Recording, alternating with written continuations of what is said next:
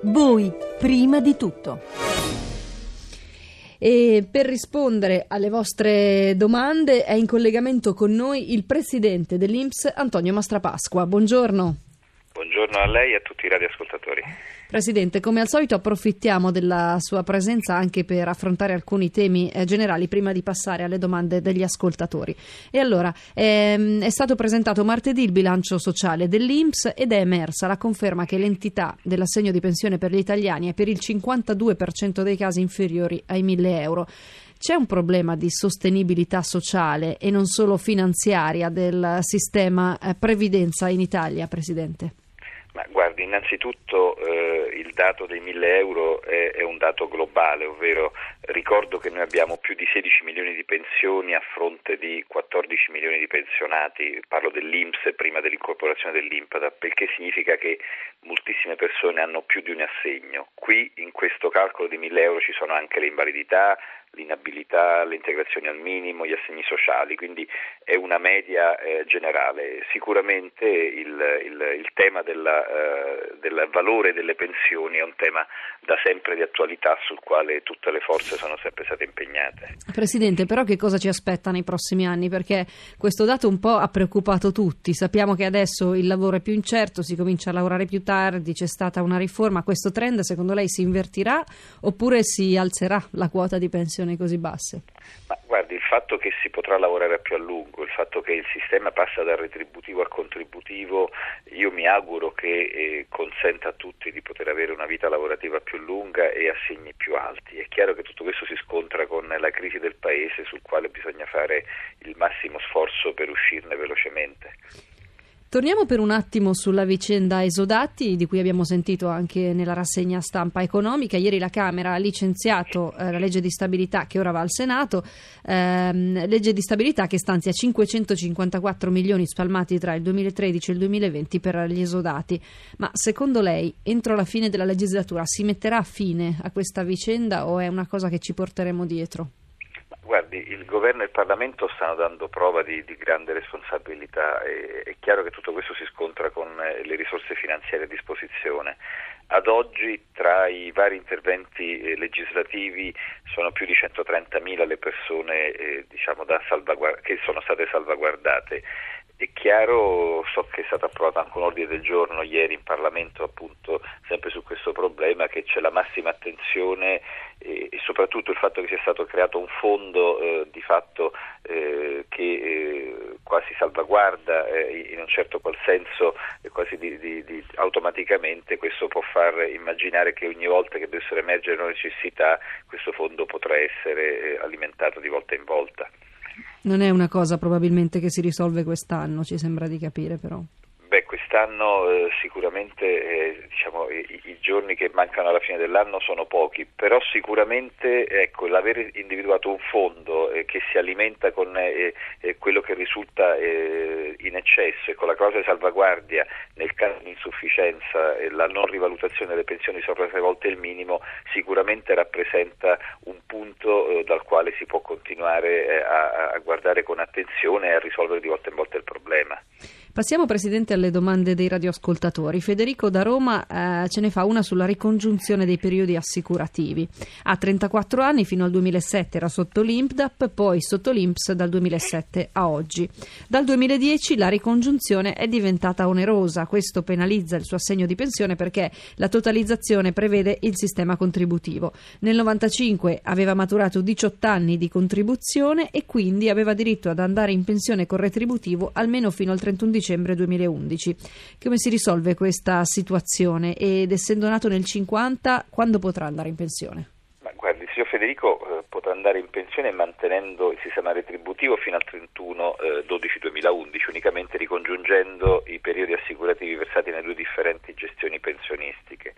Nel caso invece in cui si valesse della totalizzazione, la pensione sarebbe liquidata col sistema contributivo.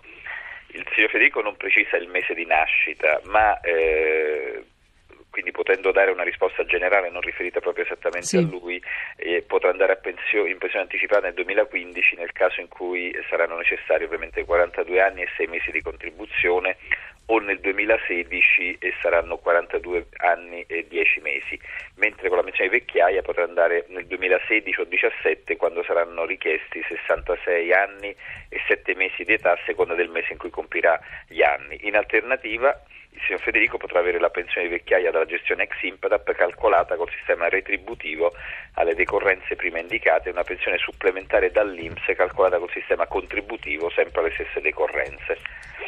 Questa dunque è la risposta per Federico da Roma. Passiamo invece ad Antonio da Nuoro, che è nato nel 54, ha lasciato il lavoro con un accordo individuale il 1 marzo 2011 dopo 35 anni e 2 mesi di contribuzione. Ha proseguito la contribuzione volontaria fino al 2011 raggiungendo i 36 anni. Con la vecchia normativa sarebbe dovuto andare in pensione nel 2015 a compimento dei 61 anni, ma non si parla mai, ci chiede Antonio, degli esodati che dovrebbero andare in pensione dopo il 2014. Come mai? A proposito di esodati.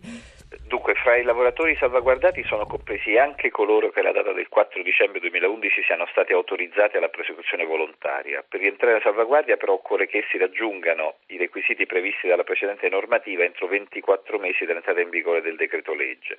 Pertanto coloro che pur essendo stati ammessi alla contribuzione volontaria prima del 4 dicembre raggiungono i requisiti alla pensione secondo le vecchie regole, ovvero dopo il 2014, si trovano al momento al di fuori della salvaguardia prevista dal decreto e quindi anche dalle successive tutele.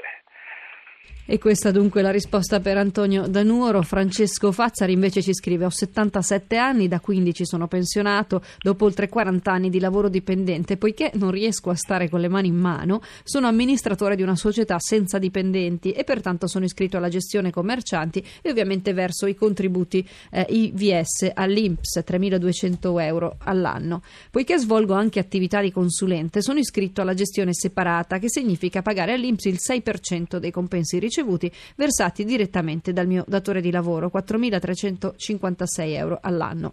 La domanda è: questi versamenti aggiuntivi che faccio all'INPS, che quindi sono oltre i 7.500 euro l'anno, sono persi o c'è la possibilità che venga ricalcolata in qualche modo la pensione? No, assolutamente nulla è perso. Per i versamenti effettuati nella gestione commercianti possono dare luogo ad un supplemento di pensione quando siano trascorsi almeno 5 anni dalla liquidazione della pensione, periodo che si riduce a 2 anni per la prima liquidazione del supplemento. E la situazione dovrebbe essere proprio quella del signor Francesco Fazzari. Per i versamenti invece della gestione separata potranno essere utilizzati per una pensione supplementare liquidata da quella di gestione. Quindi, signor Francesco, coraggio, nulla è perso. Passiamo invece alla storia di Pierangelo da Milano, che ci scrive: mia madre risulta scomparsa, si è allontanata da casa e non abbiamo più notizie dal 2003. Dopo 2 anni il tribunale ne ha decretato l'assenza e l'INPS ha sospeso la pensione. Abbiamo fatto ricorso ma è stato respinto. La domanda è: poiché la legislazione italiana dice che la morte presunta di una persona viene decretata dopo 10 anni dalla scomparsa, la pensione della madre può essere richiesta all'INPS? Dunque, l'articolo 48 del Codice Civile prevede che venga nominato un curatore per la cura degli atti delle persone che risultano scomparse. Fra questi atti rientra anche la riscossione dei ratei di pensioni. Trascorsi però 2 anni dalla scomparsa, con la dichiarazione di assenza decretata dal Tribunale, vengono sospese anche le obbligazioni che cesserebbero con la morte della persona scomparsa, per cui cessa anche l'erogazione della pensione. Quindi, signor Pierangelo, questa è la risposta per lei. Invece Gaetano da Milano ci scrive che è un dipendente del Ministero della Comunicazione esodato da ottobre 2010. Il Ministero lo ha collocato in pensione con un decreto al 1 gennaio 2014, considerando le quote 96. Ha ricevuto una lettera a parziale modifica di questo decreto, considerando invece i 40 anni di anzianità. Dato che a dicembre 2012 compie 60 anni e 39 di contributi, quindi supera le quote 96, perché non gli vengono riconosciuti i requisiti delle quote? Anche il patronato, dice il signor Gaetano, crede ci sia un errore di valutazione. Che cosa devo fare? Ma guardi, il signor Gaetano rientrerebbe, secondo la vecchia normativa, nel sistema delle quote, che prevedevano per gli anni 2011 e 2012 la quota 96 con almeno 60 anni di età e 36 di contribuzione. La decorrenza della pensione in base alla finestra mobile sarebbe stata il 1 gennaio 2014, quindi sicuramente è un errore di interpretazione da parte del patronato. Perfetto, abbiamo ancora un minuto, quindi ne approfitto per farle un'altra domanda su temi generali, Presidente. Lei ha notato come nel nostro Paese permanga un gap rispetto ai Paesi europei circa la diffusione della previdenza integrativa.